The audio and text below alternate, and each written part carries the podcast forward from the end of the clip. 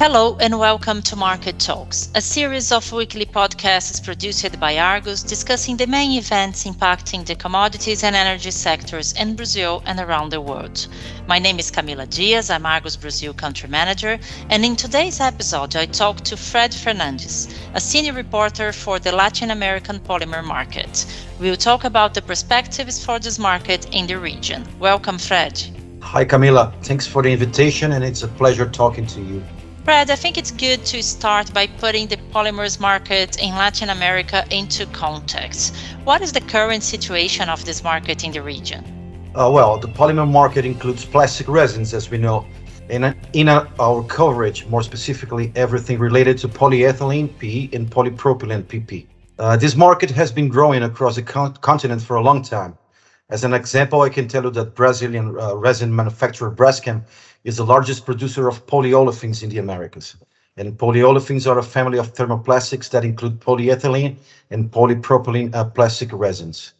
However, domestic production in each of the main markets of the continent is not enough to meet the regional demand for PE and PP. And there is a very dynamic import market to capture part of this demand.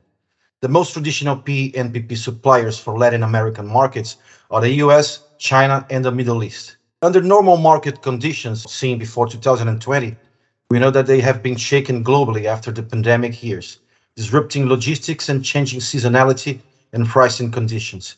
But for the first time, uh, market participants expect regional polymer markets to stabilize, and the forecast for 2023 is overall positive. Got it, Fred. Now, could you tell us more specifically who are the main polymer producers in Latin America and where they operate?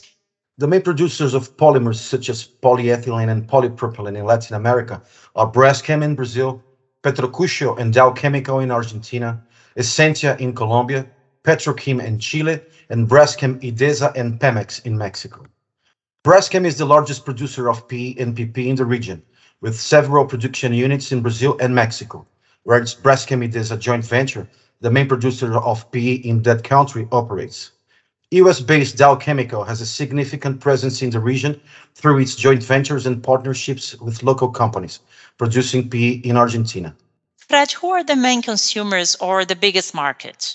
Uh, Brazil is the most important polymer market in Latin America, driven by a growing economy and high consumption.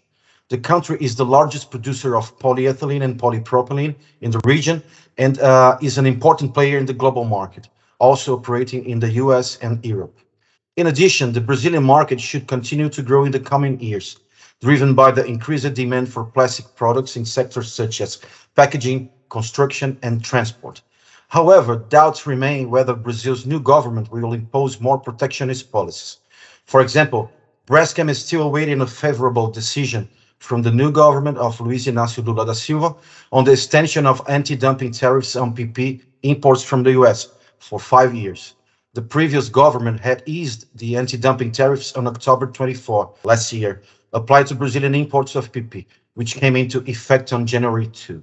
Which other markets are considered important in the region? Do they connect to the Brazilian market in any way? Uh, commercial flows of polymers from Brazil to Latin America and in the opposite way are strong and encouraged by local governments. As an example, Brazilian imports of PP in January increased by 46% compared to January 2022. The market share of South American output increased from 35% to 44% in the period, which means that Brazil is buying more PP abroad with a preference for regional producers and especially in Colombia. Polymer markets on the west coast of South America, which includes Colombia, Ecuador, Chile, and Peru, are also growing rapidly. The region has abundant natural resources, a growing consumer market, and a developing infrastructure, which have contributed to the polymer sector's growth.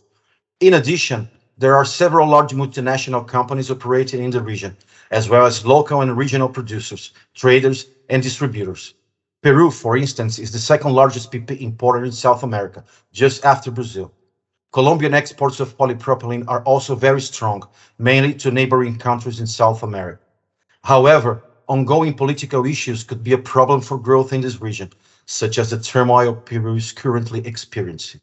Argentina also has an import polymers market driven by growing consumption and strong demand for plastic products, despite macroeconomic factors such as high inflation and currency problems. The country has a well-developed petrochemical industry with large PE and PP producers, as mentioned earlier. The expectation is that the market will continue to grow in the coming years, especially after the next presidential elections to be held in November this year, since the current government has not been able to make the local polymer market competitive, mainly in terms of imports.